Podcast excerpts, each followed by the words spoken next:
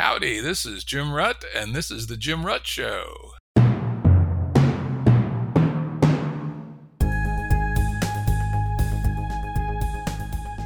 Listeners have asked us to provide pointers to some of the resources we talk about on the show. We now have links to books and articles referenced in recent podcasts that are available on our website.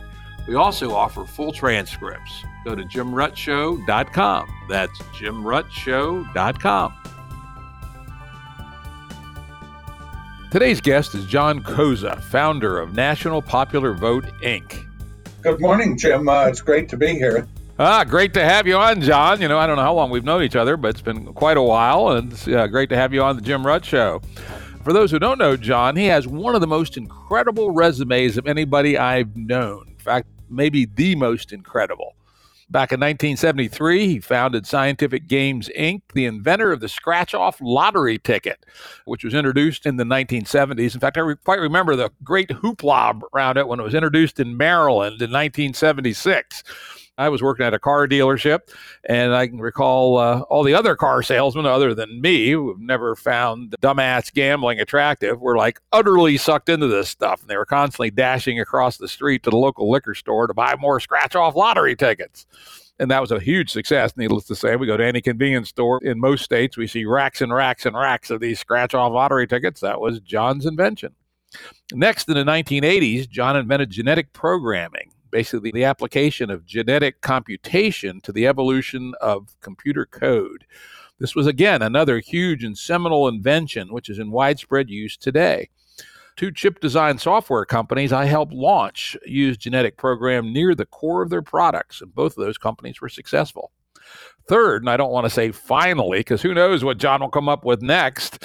In 2006, John launched National Popular Vote, an audacious move to replace the Electoral College in presidential elections without requiring amending of the Constitution.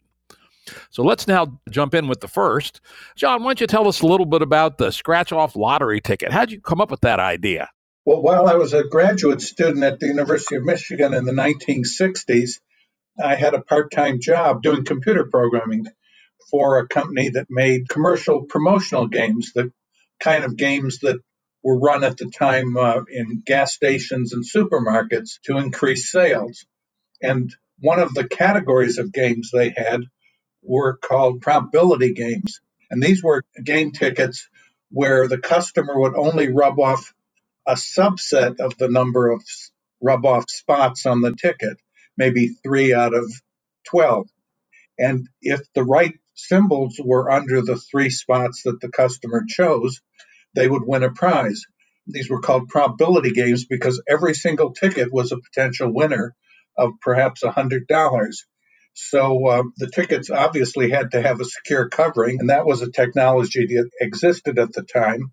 But more importantly, if you were offering $100 in each ticket, uh, savvy customers, and in particular savvy clerks in the gas stations and supermarkets, might be able to find the winning spots on tickets by looking at little printing irregularities that existed uh, on the tickets.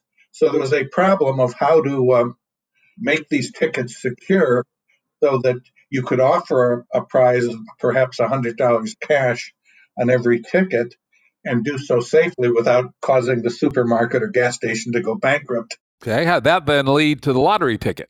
Well, we did successfully uh, produce these probability games for commercial clients in the late 60s and early 70s, and we did so securely.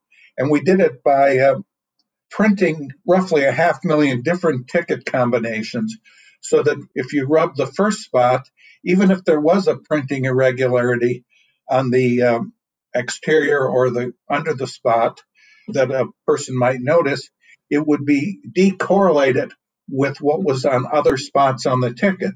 And the way we did that is if there were 12 spots on the ticket, we might print four of the spots on one pass. And this is at a time when you were printing tickets on big sheets lithographically.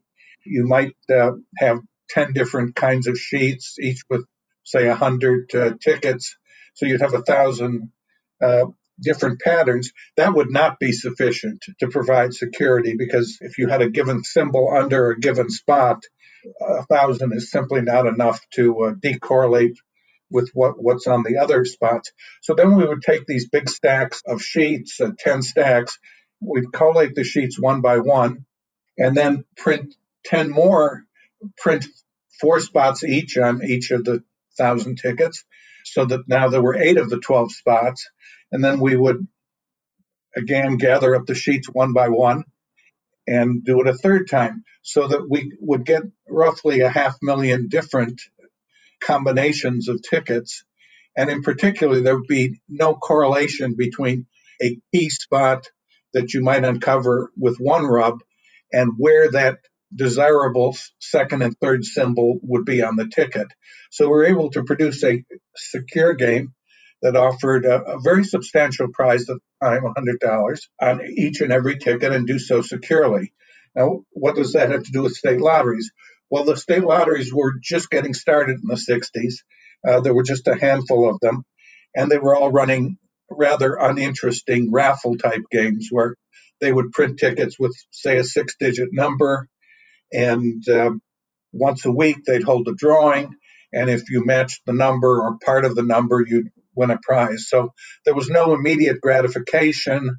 There was no particular excitement or uh, artisticness or uh, attractiveness to the tickets. Uh, and sales were languishing in all the state lotteries.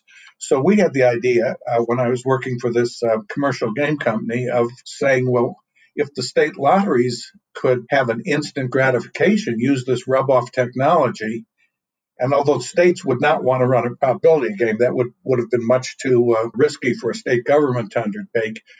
We could take this super secure technology that was good enough to offer a substantial prize on every ticket and run a controlled game where the uh, winners were predetermined and pre-printed and again successfully prevent any clerk in a store from finding the winning tickets, plucking them out so that the consuming public wouldn't be getting the winners. So uh, we solved what was called the agent pickout problem for controlled games, which is could the clerks who were selling the tickets in these uh, hundreds of convenience stores around the state so that they couldn't uh, pick out the winning tickets. Though I do remember in Maryland, again, my home state, there was a big scandal because it turned out there was a way to do it, which was that the winning tickets were slightly smaller than the non winning tickets. I don't know if they were printed separately before they were mixed in or what. And there was a gang of criminals that went around to all the convenience stores and all the liquor stores and paid the clerk some amount of money to go through the tickets and measure them and uh, were able to pull out the winners. So there was uh, at least one way somebody did hack that particular problem. Of course, they fixed that, but it's an example of how smart adversarial agents were. That was, of course, a commercial game, not at the state lottery. There was never an instance of successful pickout in a state lottery. No, that was the scratch off Maryland State Lottery. They were able to hack it based on the sides of card. I do recall that quite vividly. I believe it was probably in the late 70s, maybe early 80s. But they fixed it. It was, you know, probably a problem where they're having them printed at two different printers and the size of stock was just slightly smaller on the winners. But anyway, so you you developed this technology so that no one could get through the print, or at least not a, the you know the cover thing. Though I imagine you could probably do it with an electron microscope or something, but not worthwhile to do it at clerk rip-off level. How did that then turn into a company, and how did you convince the states to do this? Well, because we did have a secure method of uh, printing the tickets, and I, I, don't know what you remember, but uh, I can assure you none of the tickets produced by Scientific Games had ever been compromised in that fashion. Perhaps they ran a game with somebody else that I wasn't aware of, but we had a method to securely print the tickets so that there would be no agent pickout. And we first convinced the Massachusetts lottery to run an instant lottery, which was a very big step at the time because they were introducing a new type of game with this potential agent pickout problem. And they did that in the spring of 1974. It was immediately very successful, tripled the sales of the Massachusetts lottery and every subsequent lottery that adopted it. And that was the beginning of our, our company, Scientific Games. our business was selling instant lottery tickets to state lotteries. Cool. And did you guys basically own that business, or was it? Did you have competitors? Well, when we started, we were actually the fifth company to get the contract from the Massachusetts Lottery to run their instant game. But each of the previous four companies that got the contract, which included some very well known uh, banknote printing companies, each of them, when they printed the uh, sample tickets for the lottery, the lottery was able to compromise the tickets and the contracts were canceled. So uh, we were uh, the fifth company to get a contract, and we successfully printed a secure ticket and got it on the street and produced a commercial success. And from that, we went to all the other states at the time and offered the instant lottery. And of course, the state lotteries were quite anxious to uh, start running the instant lottery. Yeah, and as you say, they're big, big business for the states today. Uh, what do you think of the morality of things like that? You know, I've read fair amount that says that you know the use of these kinds, particularly the scratch-off lotteries, is inversely proportional to people's incomes. Well, I haven't been involved in the lottery business for 30 years, but it was definitely not the case when I was there. In fact, we did extensive marketing studies. The instant lottery had a uh, actually higher income profile than lotteries in general. That is the uh, raffle type lottery or the lotto games that came along, mainly because the ticket was a more expensive ticket. It was a, a dollar ticket at the time, whereas other lottery tickets were 50 cents. So, uh, at least at the time when I was involved in the business, which was until the late 80s, the uh, demographics of the instant ticket was distinctly not lower income, it was distinctly middle income. Okay, well, that's good. Well, that's uh, enough on the lottery. Again, an amazing insight and innovation and invention, and then take to market with high quality. Let's move next to genetic programming. As I understand it, you were a student of John Hollands, who's one of my heroes. In fact, his book, Adaptation in Natural and Artificial Systems, was the first book that I read in the area of evolutionary computation, and it drew me into working in that area and then eventually into the area of complex science. Maybe you could start a little bit with your work with John Holland and then how that led to genetic programming. Well, again, while I was a student of John Holland's in the late 60s and early 70s, in the computer science department at the University of Michigan, and he was my uh, thesis advisor. He had invented the genetic algorithms in the uh, mid 60s, which is an evolutionary computation technique that is useful for solving a lot of engineering and optimization problems in an automated way. And as a matter of fact, as I was a graduate student working on my PhD thesis, that was at the same time I was doing the part time consulting for the uh, game company that was producing the um, probability games.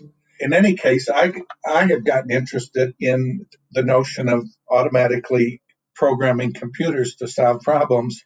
In 1963, I, I was in John Holland's one of his courses. I, I was an undergraduate at the time, and he had a course on adaptive systems. And one of the uh, papers we read was Friedberg's paper on trying to uh, have a computer automatically learn how to program itself to solve a problem. And that was through a mutational method. And I was very taken by that idea at the time. And my eventual PhD thesis was somewhat related to that. It was not actually a thesis on genetic programming, it was attempted algorithm to infer grammar from data. But inferring a grammar from data can be seen as a way of writing a computer program. In any case, um, my thesis was sort of inspired from the field of genetic algorithms, even though it wasn't in the field of genetic algorithms. And it was inspired by this idea of trying to get computers to program themselves, even though it wasn't exactly that. So some somewhere around 1976, right when John Holland's book came out, uh, and I was in the lottery business at the time and quite busy uh, running around selling tickets to state lotteries. I did buy a copy of his book right when it came out, and as you were influenced by it, uh, so was I. Very good. That's interesting. For our audience, if you could go into the uh, basics a little bit, just keep it very basic. We have a well educated audience, but not experts in either computer science or uh, genetic or evolutionary algorithms. How do genetic algorithms work? And then how was that idea extended to genetic programming? Well, the idea of the genetic algorithm is uh, vaguely patterned after the notion of DNA. That is, you'd have a linear string of symbols. With DNA, it's four symbols. In the classic, simplest form of the genetic algorithm, the string is just a binary string of ones and zeros.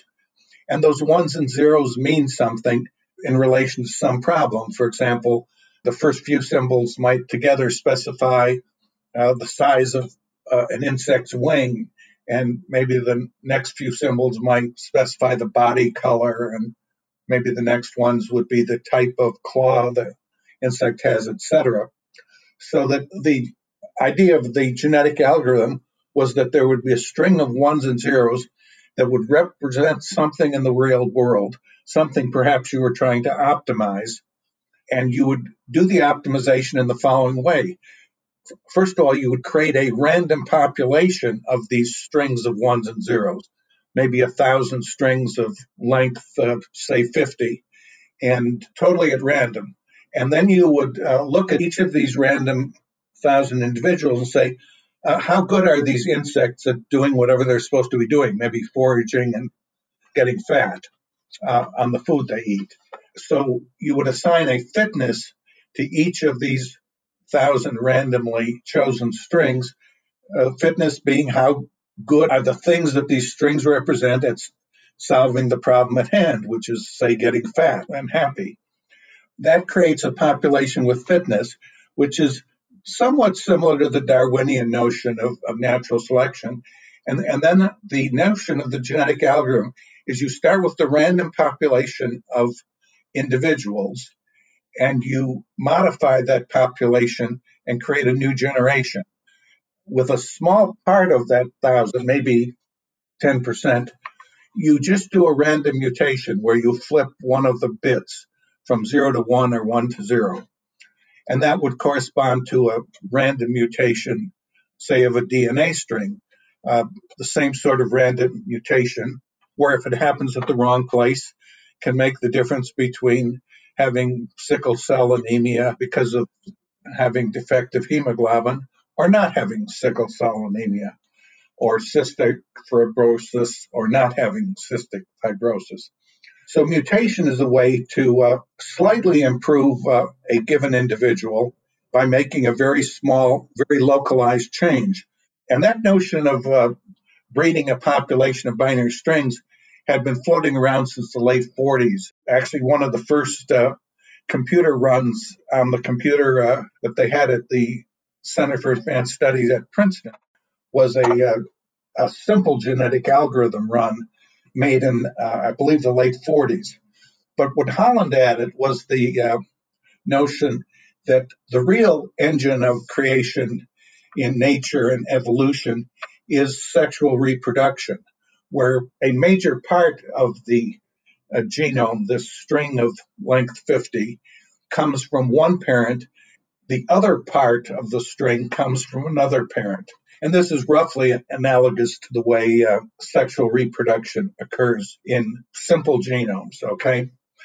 And that would be the bulk of the transformation that creates the new generation. So maybe 10% might be uh, a mere copying based on reproduction and or some mutation, but maybe 90% or 80% would be crossover. That is the sexual recombination, where you take a major part of the genome of one individual and you made it with a major part of the, the genome of a second individual, creating an offspring that has a major number of characteristics from the father and a major number of characteristics from the mother.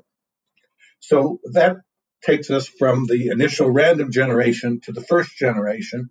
And then the essence of the genetic algorithm is to go through many, many generations, maybe hundreds of generations or thousands, and constantly refine the population based on a bit of just straight reproduction, copying individual proportionately based on their fitness, a, a tiny bit of mutation, again, selecting the individuals uh, proportionate to their fitness, but then a major portion of the population being shuffled around in this very disruptive way called crossover to produce uh, new individuals.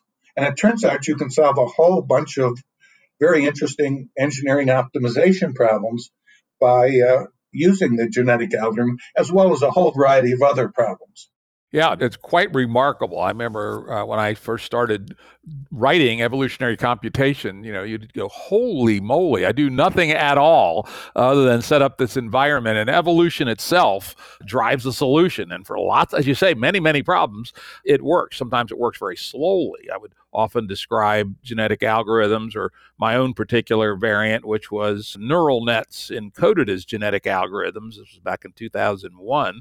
I'd say uh, it's a very general method, but a very weak one in that it takes a very long time and a lot of computation to converge on a solution, at least for a difficult problem.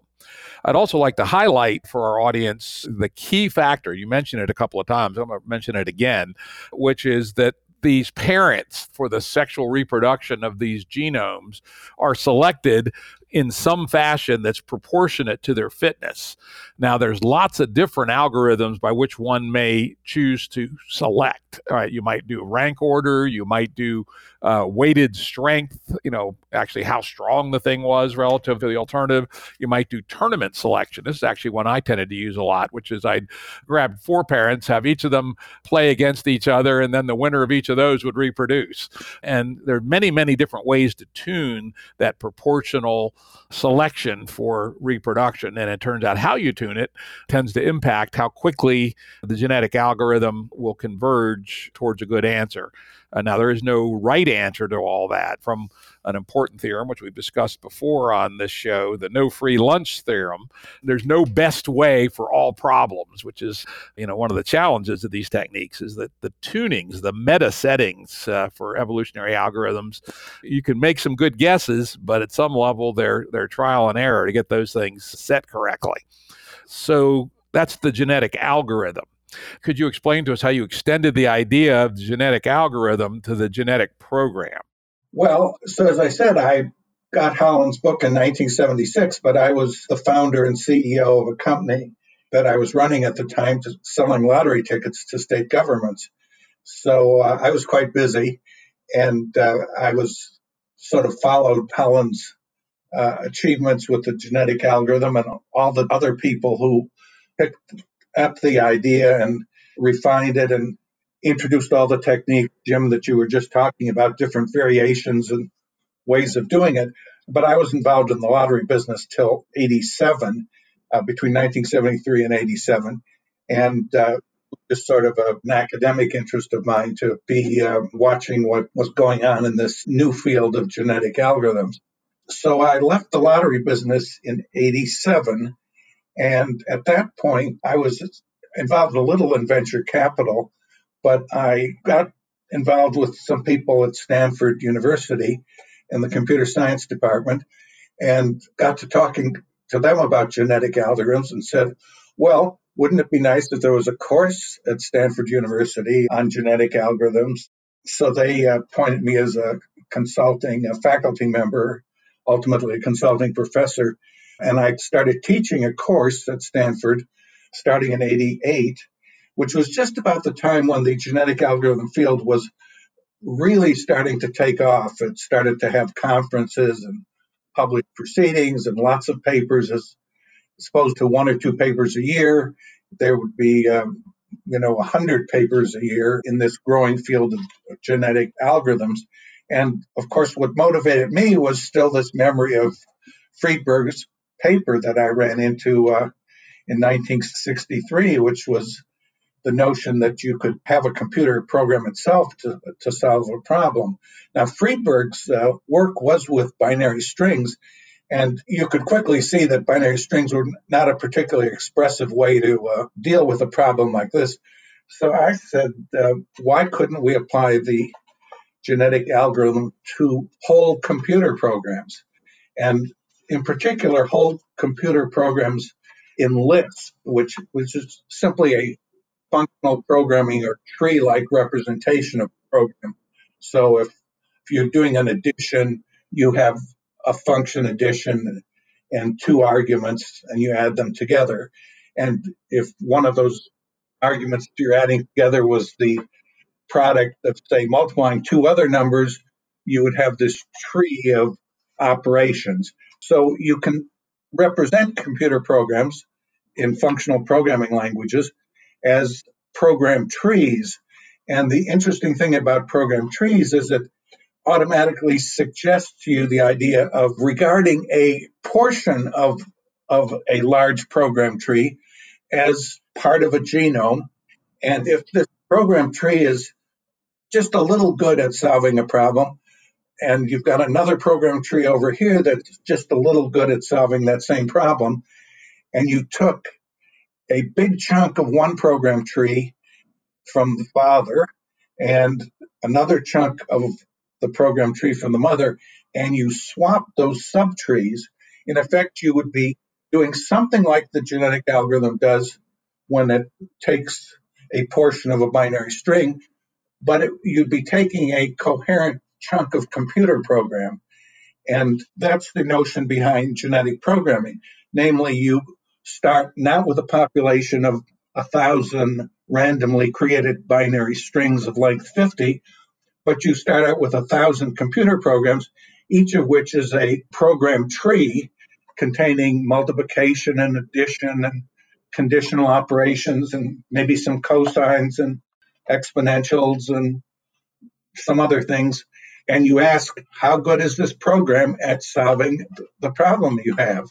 Uh, how good is it at doing a sorting algorithm? How good is it at creating a polynomial that matches a given sample of data, maybe the stock market data? How good is this program at controlling the operation of a robot?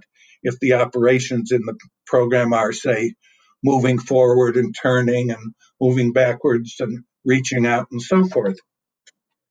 So, what you get by moving into the world of computer programs instead of binary strings is a much greater richness of expressiveness because you can have operations that are much more meaningful addition, subtraction, move the robot forward, shuffle the things if you're trying to develop a sorting algorithm and so forth. The individual in the population would be much more expressive. And somehow it intuitively makes sense that if this program is somewhat good at solving the problem and this other program is somewhat good, maybe if you cross over, do the sexual recombination of part of one good program and part of another program, and do it enough times, that you'll get a offspring that's better than either of the parents at solving the problem. And that's the essence of genetic programming. You start with the random population of computer programs. You run the programs, see how good they are at solving the problems. Based on their fitness at solving the problems, you do a small amount of mutation, very small, 1 or 2%, a bit of reproduction, maybe 10%. And then you, with 90% of the population, you do these crossovers where you take a big chunk of one program and cross it over with a big chunk of another program and see if you get something better. And it turns out you can solve just an enormous variety of problems uh, with this genetic programming technique, whether they're uh, data matching programs, what we call symbolic regression, or control problems of controlling a robot to do something, or controller in the sense of a you know a PID controller, or whether it's an electrical circuit. Is this a good filter circuit? Is this a good amplifier? Is this a good temperature sensing circuit, etc.? Turns out you can evolve computer programs that solve a, just a wide variety of problems in optical lens design, controller design, antenna design, uh, data matching, robot control, uh, sorting algorithms. A number of people worked on quantum computing algorithms that they evolved with uh, genetic programming, and just a vast variety of problems. Yeah, I'm always amazed when I see the ever growing list of things that genetic programming can be applied to. I mean, one I remember from the relatively early days, I think I actually saw you present on this at GECCO, was that you had had your genetic programming environments had discovered some analog circuits that had actually been patented. Could you talk about that a little bit? Well, yes. So, one of my uh, things that interested me, of course, was doing what I would call the aim, of course, was to create some human competitive results with genetic programming. And one of the categories we worked on a lot was analog circuit design. Now, there are all sorts of algorithms for digital circuit design, but analog circuit design is, is an art, as is antenna design and controller design. And frankly, most engineering design problems are, are a matter of art as well as mathematics and science. So we said, uh, could we use this to um, automatically create analog electrical circuits? That was one of the big projects we worked on. And obviously, you could use it on digital circuits. That, that was quite straightforward. But and the idea there was uh, we we went back through the patent literature from the early 1910s and 20s when telephones was the leading technology and things like filters and amplifiers and feedback were big issues.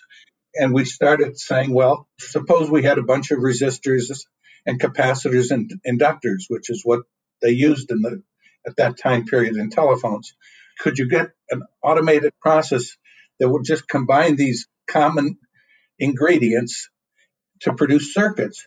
Well, what's the filter? Well, a low pass filter is like the woofer on your hi-fi. It, it you know passes the low frequency signals through it freely and it suppresses the high frequency signal. Well, it turns out if you create a random population of circuits and ask how good are these circuits uh, at filtering a signal, you can easily compute the fitness and see how well does it pass, say, frequencies from zero to a thousand, and how well does it suppress frequencies from a thousand and above.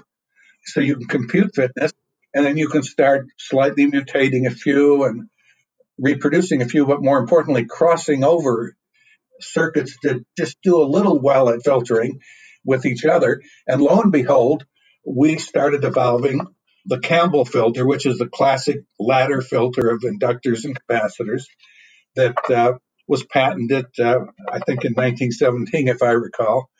And then, of course, there were all sorts of improved filters, the Butterworth filters and the elliptic filters and the Cauer filters and the uh, M-derived filters and so forth. There's a whole Johnson filters. There are a whole variety of filters that had particular additional characteristics. They were very good at creating a steep fall off or a this or that or more attenuation or, or what have you. And we were able to reproduce about a half dozen of the filtered patents of the 1920s and 30s, up to including the elliptic filter, which is, in a sense, the one of the most complicated ones, using genetic programming. And then we got involved with all kinds of other circuits who said, well, transistors were invented at the late 40s and early 50s. Why don't we throw in transistors as well as resistors and capacitors? And lo and behold, we started being able to evolve things that were patented in the 50s, 60s, and 70s with transistors. That is significant inventions, uh, not just novelty toy circuits. And then what you may have heard, Jim, at, at GECCO was after the uh, the new millennium rocked, we found six patented circuits that have been patented by different universities or big companies, and we were able to recreate uh, a circuit that performed as well or better than the patented circuit in six specific cases. And in one of the specific cases, the uh, genetically evolved circuit was essentially the patented circuit. In five of the six, the circuit was equivalent in performance to the patented circuit, um, but quite different in the way it solved the problem, which is to say, we were genetically evolving uh, circuits that would avoid infringing the patented circuit. So not only were we reinventing things that were considered significant inventions by universities or companies at the time and worthy of patents, but we were duplicating patents and creating a method to uh, essentially avoid infringing existing patents by creating equivalent circuits. Then we played the same game with uh, optics. Now, I had taken one electrical engineering course when I was a graduate student, so I was I'm not an electrical engineer, but I knew just a little about electrical engineering, knew absolutely nothing about optics, and with uh, help of several uh, programmers who also knew nothing about optics, we were able to duplicate six 21st century optical patents. That is, we're able to genetically evolve a lens system that equaled or uh, exceeded the performance of six lens systems that had been patented by uh, big companies in the optical field. So uh, we demonstrated that th- this process not only worked in a important area, electrical engineering, but also in an- another area where we could go into it with no particular expertise of our own uh, about lens systems, simply apply this domain independent, well established, well defined mechanical method and uh, duplicate patents. And we duplicated some antennas, antenna patents, and the controller patents and uh, other people, of course, who've worked on this have created all sorts of interesting other inventions, uh, quantum computer circuit programs, and uh, many other things. Yeah, and again, just to underline for our audience, all these things were done untouched by human hands. It was not like a bunch of high priced computer guys sit down and wrote this stuff.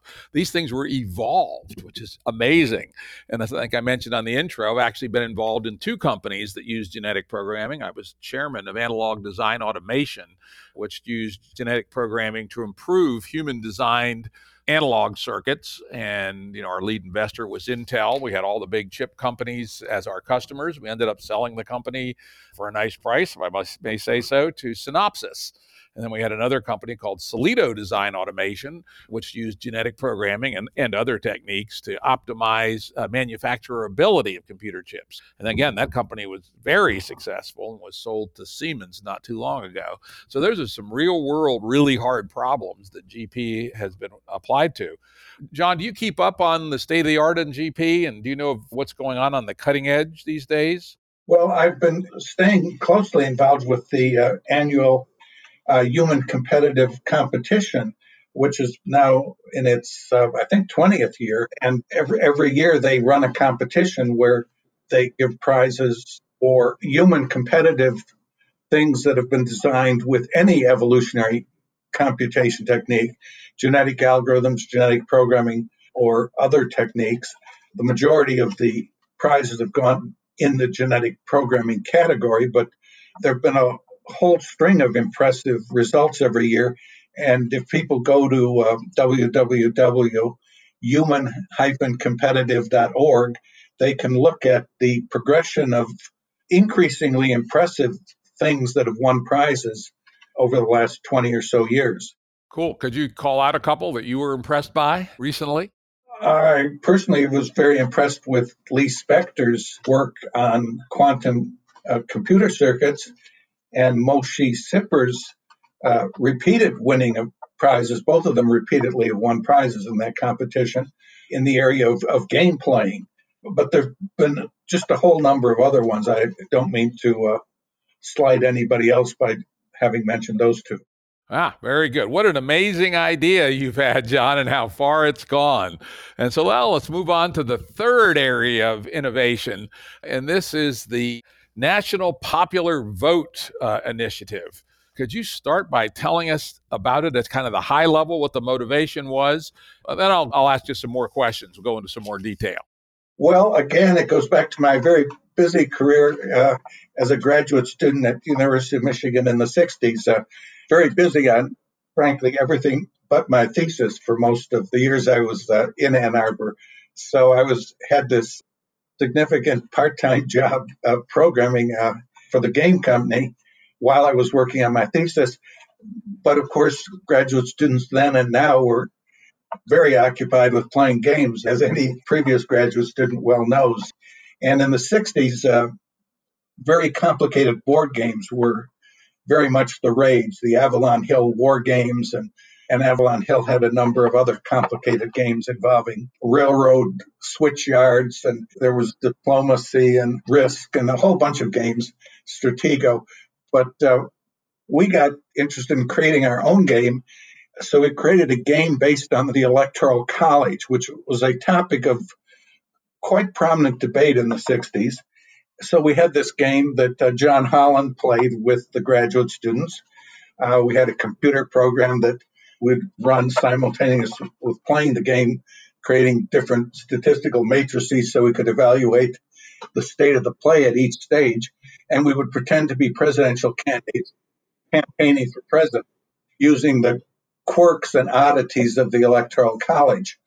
So this game uh, was called Consensus, which we, we actually published commercially, lost some money on, and uh, sold 3,000 copies. But uh, this game was sort of always in the back of my mind how utterly ridiculous the Electoral College is as a method for uh, choosing the uh, president and how subject it is to manipulation and producing odd results. So um, in the 90s and 2000s, particularly the 2004 election, it had become increasingly clear that presidential campaigns had concentrated only on a handful of states. When Kennedy ran in 60, he campaigned in 35 states, and Nixon campaigned in all 50. When Kerry and Bush were campaigning in 2004, almost the entire campaign, well, virtually the entire campaign was in a dozen states, but essentially the whole campaign was in three states. And that's because under the current system, the candidate who gets the most votes inside each state gets all of the state's electoral votes. So if a state is 5% or 6% in one direction, it's really out of reach during a presidential three month campaign. So if you're running for president and you want to win, you do all your campaigning in the states that are within one or two or three percent, the so-called swing states or battleground states.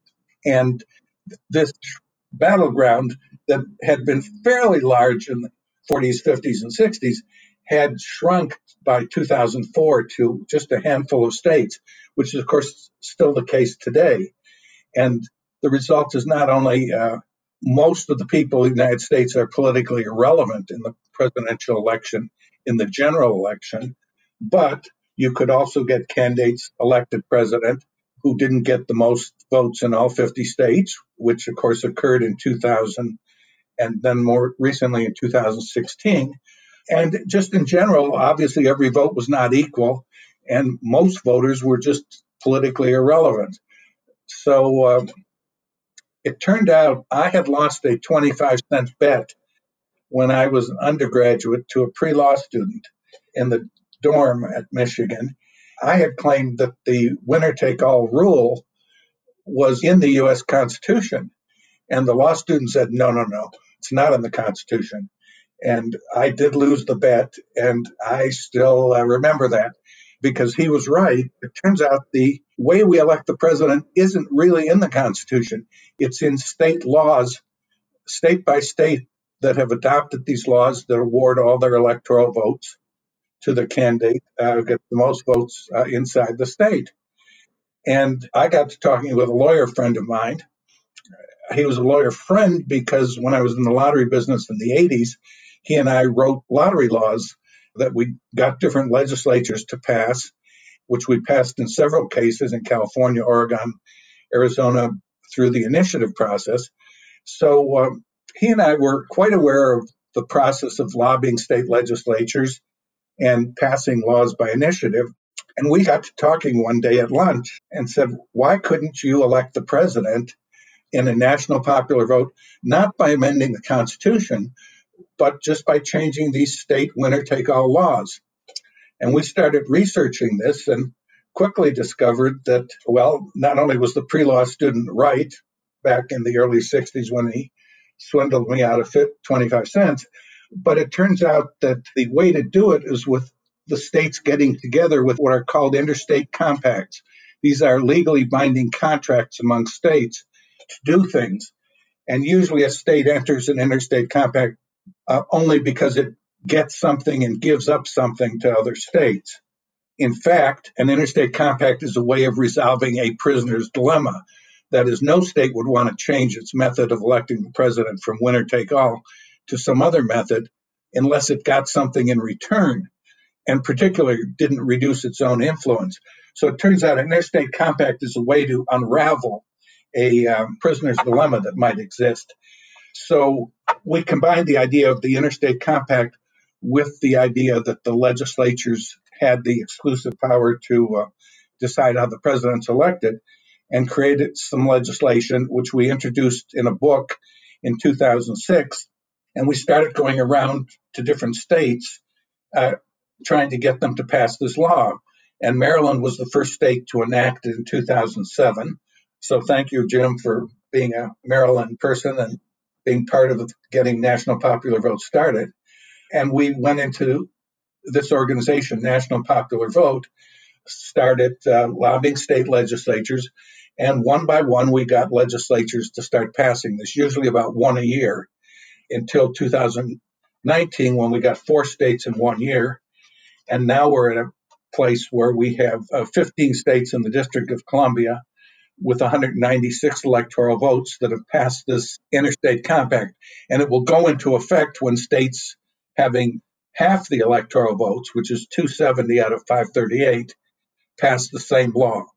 And we're working uh, to get the remaining states, which would be, we need states with 74 more electoral votes to get to uh, 270. Ah, yeah, wow. What an amazingly audacious thing, all starting from a, a, game. And it's interesting. I was another one of those people that loved Avalon Hill games. In fact, I started playing yes. Tactics 2 when I was nine at a friend's house, and I actually bought used a copy of Stalingrad when I was 10 and became a hell of a good Stalingrad player and played many of the rest. And then, even more humorously, I later made a small investment in the Avalon Hill Company, which was publicly traded.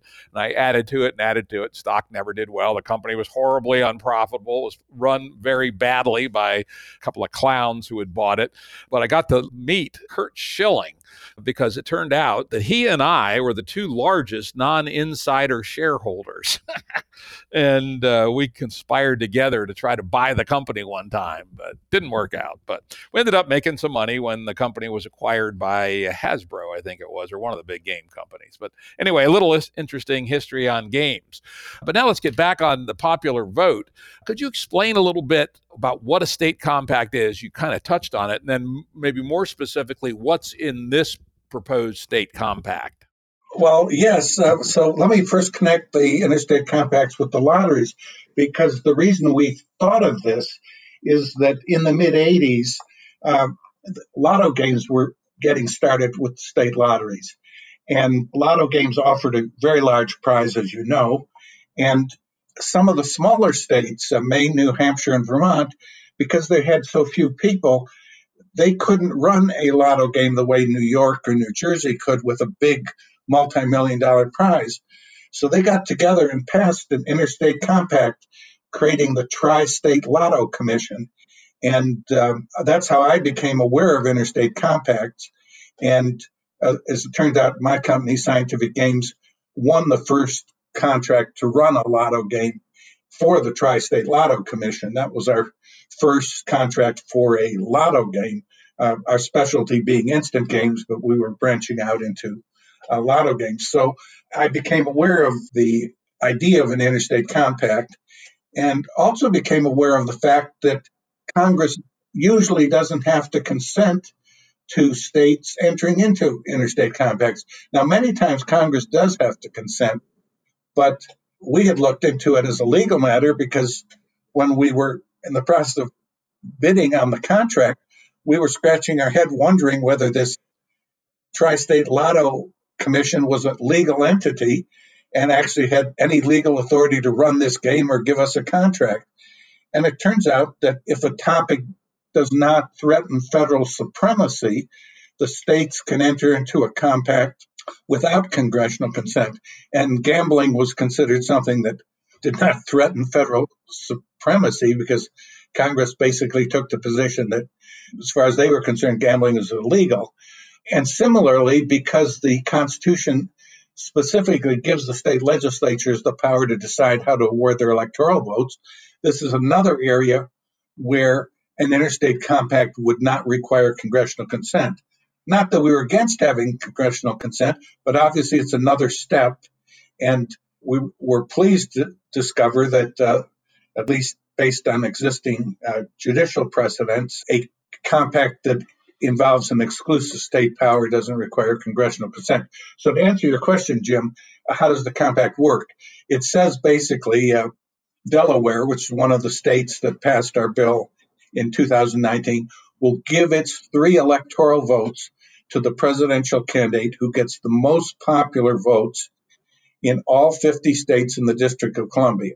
That is, Delaware is throwing its three electors into a pot of electors that's going to go to the candidate who wins the national popular vote. Now, of course, Delaware would want to do that alone. That's the prisoner's dilemma aspect. It would only want to do that if it knew it was going to change the system to create a national popular vote. So the second operative clause of our compact is the compact doesn't take effect till states having a majority of the electoral votes enact the very same law. So when we get to states with 270 electoral votes, there will be a group of states that have passed the same law saying they're going to give all of their electors to the candidate who gets the most votes in all 50 states. Then that law goes into effect, and you have a national popular vote for president because whoever gets the most votes in all 50 states is going to get at least 270 electoral votes, which is enough to become president. So you have a method by changing state law of changing the way the president is elected in all 50 states. Very, very, very clever. And, you know, we did learn a little bit about the prerogatives of the state to do what they want with their electoral votes uh, during that Florida snafu in 2000, where, you know, the Florida state legislature was threatening to just flat out appoint electors for George Bush if either the U.S. Supreme Court or the Florida Supreme Court ruled the result the other way. And constitutional lawyers said they had a pretty good argument to make there. A few questions for you. You list, at least your website does, 16 jurisdictions, 15 states and the District of Columbia that have enacted your multi state compact. And as I'm looking down the list, all of them are either mostly Democratic or Democratic leaning states or jurisdictions. Any reason why that seems to be the case? Well, when we started in 06, George W. Bush was still president, and uh, Republicans generally didn't support this heavily, we would get a few Republican votes. Then in 2008, as he, he was leaving office, we started getting about a third of the Republicans in state legislatures in roll calls to vote for our bill because the Bush 2000 election was receding from memory, and it correctly occurred to people that this had nothing to do with the 2000 election, but everything to do with future elections. And as a matter of public policy, it is not good that people get into the White House who don't have a strong popular base of support. And it's certainly not good that three out of four states uh, are ignored politically in the presidential election. So we went through a period then when Obama was president, when the Democratic states got less and less interested in passing this bill. First of all, we had already gotten several Democratic states. Secondly, there was a sort of arrogant triumphalist mentality that had set in on the Democratic side that Democrats had a permanent lock on the White House. And why change the system since it had elected Obama?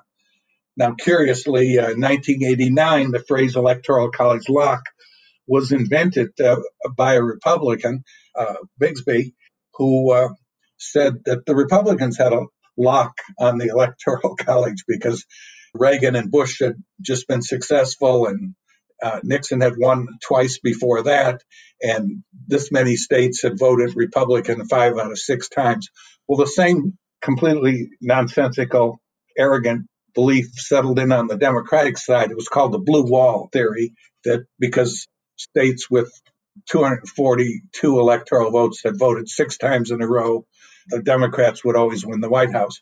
Well, that blue wall theory went out the window just as quickly as the Republican Electoral College lock went out the window as soon as the next election arrived. So we went through a period when we started getting a lot of Republican support, passed the Oklahoma Senate, which Republican controlled the Arizona House. Two thirds of the Republicans sponsored the bill, and two thirds of both parties voted for it. And 47 out of 56 Georgia Senate members sponsored the bill in 16. And the only reason we became law in New York was that the Republican controlled Senate passed it. So uh, we went through a period where Republican support was increasing. And then, of course, we had the 2016 election. And then suddenly, it was sort of like a square dance. Everybody changed party lines. And all of a sudden, the Republicans no longer thought that it was important that every state matter and be politically relevant and that every vote would be equal and the candidate with the most votes would win. And all of a sudden, the Democrats said, oh my goodness, the Electoral College is permanently biased against us. So we've gone through this cycle of uh, partisanship and we're plodding along. And you have to just explain the issue one by one to the 7,400 people who actually have a vote in this matter, which are the 7,400 state legislators. Interesting. And of course, what I always find interesting, you know, how how short term people's reactions are. The one you didn't mention, it was the close call in 2004, where mm. Bush had like a three million popular vote margin. But if 200,000 votes had switched in Ohio, John Kerry would have won the Electoral College with a significant shortfall on the popular vote, again, on the Democratic side. So people forget all about 2004, I guess because it didn't happen, but it was a close run thing. And I'm with you that people who try to lock in short term advantage are not thinking properly. In fact, I just had an idea I'm going to throw out to you. I think I know how you can get this thing passed by both Democrats and Republicans. Are you interested? Well, of course. Okay, suppose you amend it. You have to get back everybody to amend it and say that this will go into effect 20 years after the 270. Well, as a practical matter, that wouldn't get you any votes. Uh, it's an interesting idea, and but it doesn't change the way people look at it at, at the moment. You know, the 2004 election wasn't the only near miss. Carter almost lost the election, even though he was ahead by 3 million votes. People forget Nixon in 68 just squeaked by with a very tiny number of votes switching in, in a couple of states would have uh, made Humphrey the president, even though Nixon did win the national popular vote uh, in 68. Uh, similarly with Truman, Wilson's uh, reelection in 1916 was a matter of a switch of 3,000 votes in California even though Wilson was extremely far ahead in the national popular vote. So the system we have is very quirky. That's why the game we had in the 60s was so interesting because uh, it had so many quirky and frankly ridiculous results that you can get out of uh, this winner take all system. But 04 was was hardly unique. Yep, that's a very good point. I don't know if you remember this, John, but you sent me a draft of your book when it was in process. It was 2003 or 2004, and I read it, and we had a phone call. I maybe emailed you a few comments, and I was uh, going back through my memory, and I still have those same three concerns that I had then. So let me run them by you and get your reaction. I'm sure these are not the first time you've heard these because you know you've been out there being shot at by people for many many years. So I'm sure you've got good answers. But at the time, uh, these were my cautions at least, which is as you point out, there's been many many close elections at the presidential level. In fact, I recall after we had our conversation, I wrote a little simulator to see how often very close elections in the aggregate popular vote would occur, even assuming fairly large variance at the state level? And the answer was a lot. So, what happens if we do have a really, really, really close one? So close that if it were to have happened at a state level, we could demand a recount.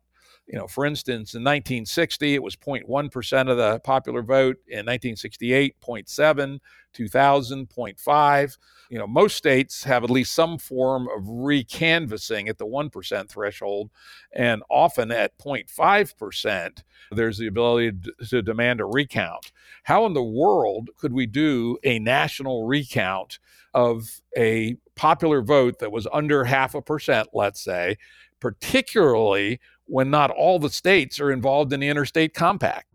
Well, the reality is you can't do a recount now in presidential elections.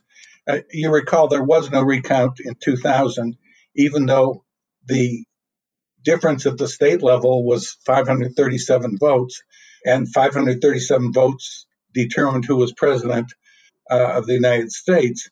There was no recount in Pennsylvania or Michigan in 2016 simply because the same as in 2000, the candidate who was initially ahead went into court and found a technicality and ran the clock out. And the key point is there's a clock on this recount uh, because of the 20th Amendment, which moved the inauguration from March 4th to January 20th. There's only seven weeks between the election and the inauguration. And there's actually only a few weeks in a practical sense because it takes a couple of weeks to create the first count. So uh, the other practical consideration is most state laws don't actually work to let you have a recount. Take Ohio, which is quintessential battleground state. It turns out there's a 15 day waiting period in their recount law. Well, between November 4th and December 12th, you just don't have 15 days to wait to start the court proceedings after you've spent two or three weeks with a count. So the first problem is effectively there are no recounts practically possible uh, right now in presidential elections. Secondly, they would be much less frequent in a national popular vote. The threshold is not a tenth of 1%. The number of votes changed in a recount is about 300 at the state level and that's based on actual statistics of the 28 recounts over the last 20 years. And the chance of a recount is 1 in 200. So if we ran 200 presidential elections, uh, yes, once in eight, 800 years, you would be close enough to warrant a recount. These recounts that occur uh, in some states when there's a 1% gap are public relations recounts. They're designed to instill public confidence. But 1% of votes do not change in any recount, at least any recount that I'm aware of, certainly none in, in the last 20 years, where the average recount, change in a recount is 300 votes, and where six out of seven recounts simply reaffirm the previous results. But to answer your ultimate question, how would you run a recount? You, you need a national recount law. And we wrote one and put one in our book which is more needed under the current system than what would be needed under national popular vote, because the current system creates 50 opportunities for recount every four years, whereas we would create only one opportunity for a recount every four years. But we do need a right to recount that's unconditional and can't be brushed aside with delaying tactics and self-serving uh, running out the clock, which is what, what occurs now. So recount is a, a messy area. All I would say is things would be better under national popular vote because there would be less probability of having a recount in the first place. That seems reasonable. But if we did have one early without the national recount law, we'd have a serious problem. Well, of course you would.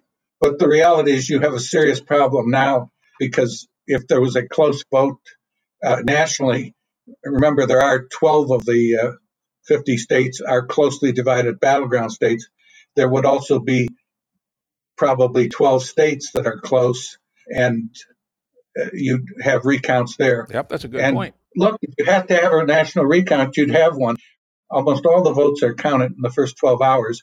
Uh, that's how we get election results by election night or election or Wednesday morning.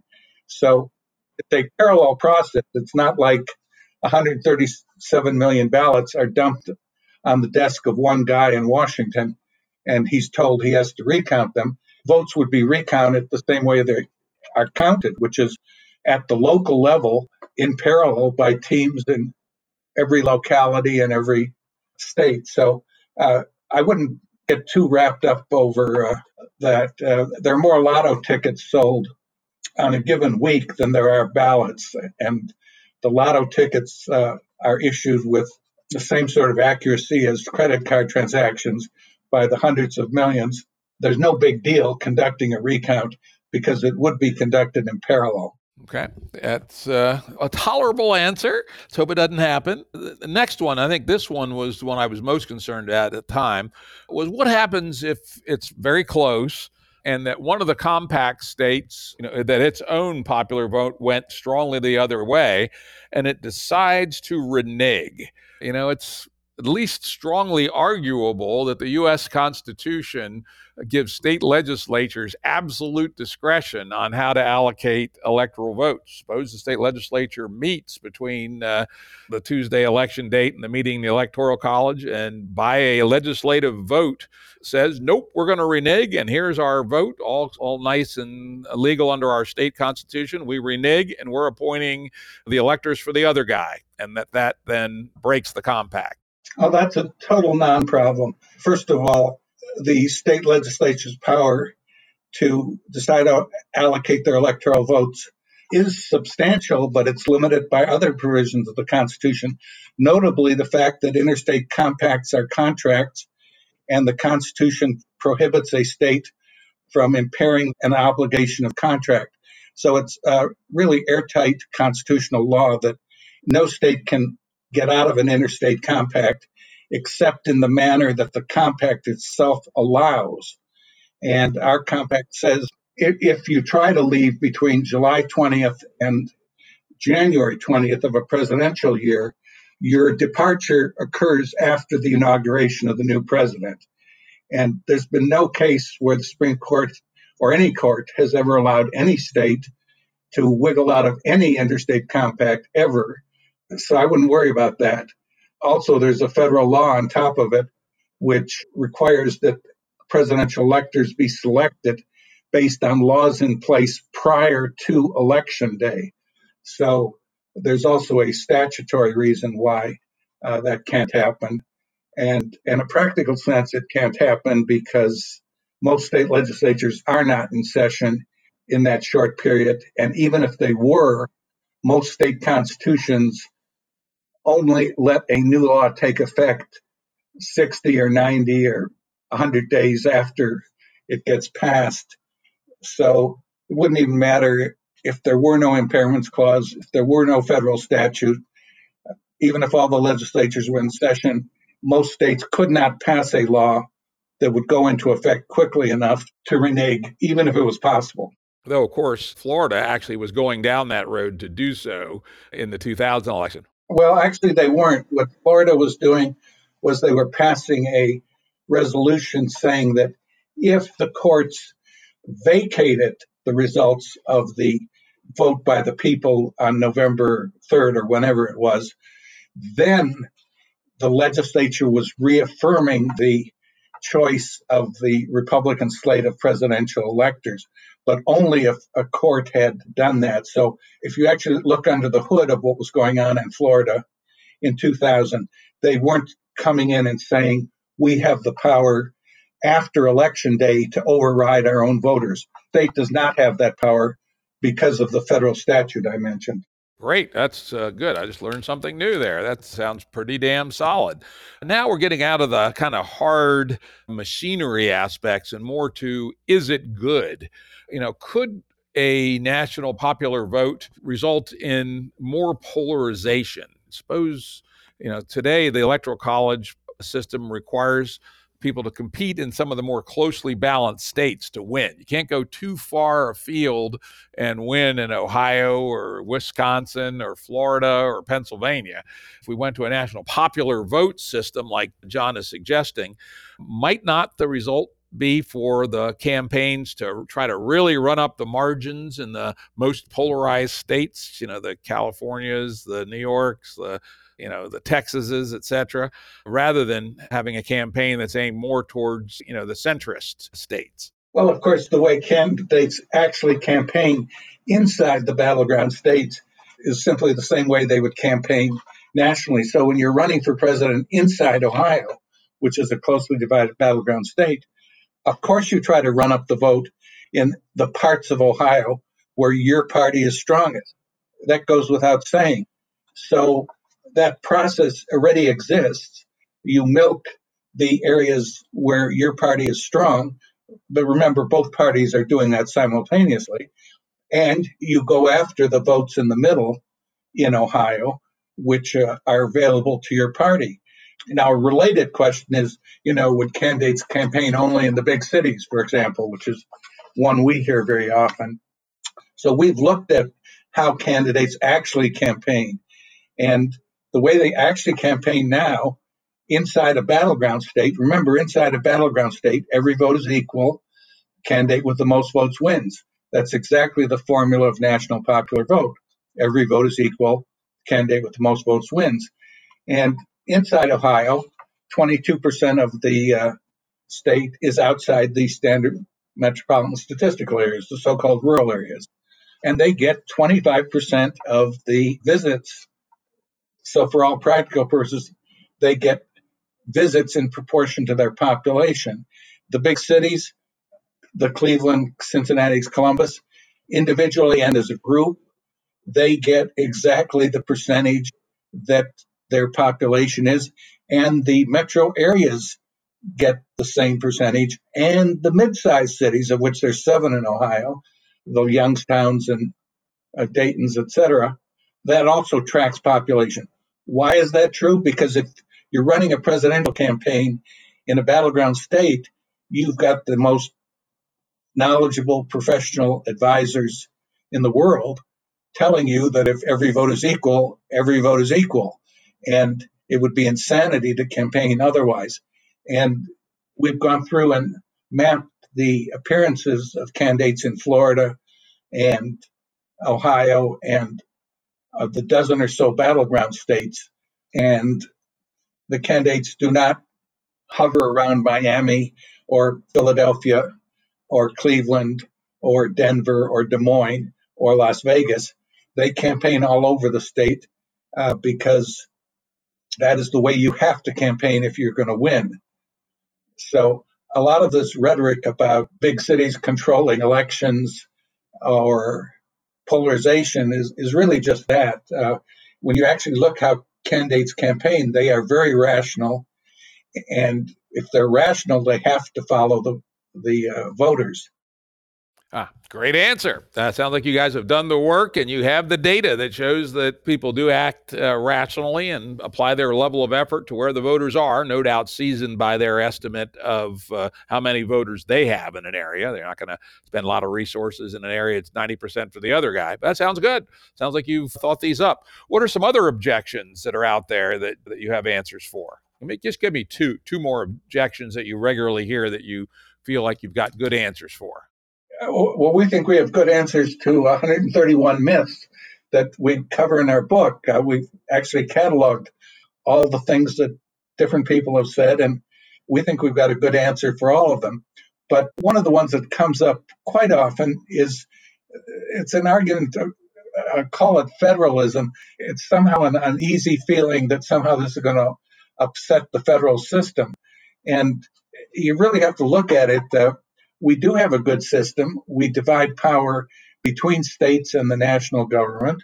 And that's not only allows for innovation at the state level and experimentation, but it also prevents one party from ever getting a foothold. For example, suppose the Constitution said that the states' legislatures didn't control how the president was elected, but Congress did. That'd be a fairly natural way of writing a constitution. And in fact, that is the way it's done in many countries because there is no federal system with states with meaningful amounts of power. Then you'd have an election system where the party in power would write the election rules, and anybody in power can think of ways of changing the election rules to keep themselves in power. So you have a dispersal of power. Well, there's nothing about how you elect presidential electors, whether you elect them by congressional district or state level or national, that in any way increases or decreases the amount of power that state government has or the national government has. So, an argument we often hear, but it, reflects sort of a, a, natural concern, a legitimate concern, but for which there's a good a- argument, is this is not something that's changing the structural amount of power that different levels of government have. It's a way of changing the way you're counting votes. And we get a lot of that. And I think that's not really very convincing. Okay. You said you had one other one. Well, we have 131 other ones. All right. Yeah, yeah, Let me tell you, people, actually, I, I just clicked on that. Nationalpopularvote.com forward slash answering dash myths. Oh my God, do they have them all answered? And as you heard John, he can slay these objections, right? Wow. He blew me out of the water. So if you think you have an objection to, you know, the National Popular Vote Interstate Compact, go to there and we'll put that link up on our website for the episode and go see what he says. I expect you might be well spanked. These guys have obviously done their work. Whenever anybody proposes a change, it's perfectly legitimate and natural to try to think of every possible uh, objection or thing that can go wrong.